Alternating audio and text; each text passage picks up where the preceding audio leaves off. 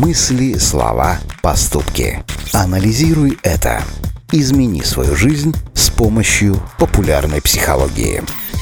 Испортить отношения с начальством или коллегами по работе довольно просто. Можно грубить всем и каждому, прогуливать, подводить других сотрудников и не справляться со своими обязанностями.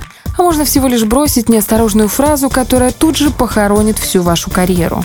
Давайте же узнаем, какие слова, по мнению психологов, могут испортить вашу репутацию на работе. Анализируй это. Одна из самых часто произносимых фраз звучит так «это несправедливо». И действительно, кто-то может получить вместо вас заветную должность или важный проект, кто-то может зарабатывать больше, чем вы, хотя именно на вас лежит вся работа. Что ж, запомните, работа, как и жизнь, не должна быть справедливой. Если считаете, что вас обделили, будьте конкретны в своих претензиях, а не говорите абстрактными понятиями.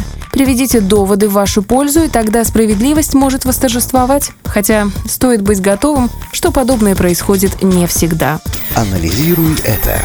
Следующая фраза звучит так. «Мы всегда так делали». Обычно ее произносят, когда в работу привносят непривлекательные для вас изменения. Апеллируя к привычке, вы не только не решите проблему, но и дадите понять руководителю, что вы боитесь перемен или просто не желаете работать в новых условиях. Ну и, пожалуй, самая опасная фраза следующая «Ненавижу эту работу». И неважно, говорите вы это в шутку или всерьез, подобные слова убивают всю мотивацию и рабочий настрой. К тому же они демонстрируют, что работник не заинтересован в своей деятельности. Само собой, от таких тружеников любой нормальный руководитель постарается избавиться как можно скорее. Будьте аккуратны со своими словами, особенно на работе, которая приносит вам деньги. Анализируй это.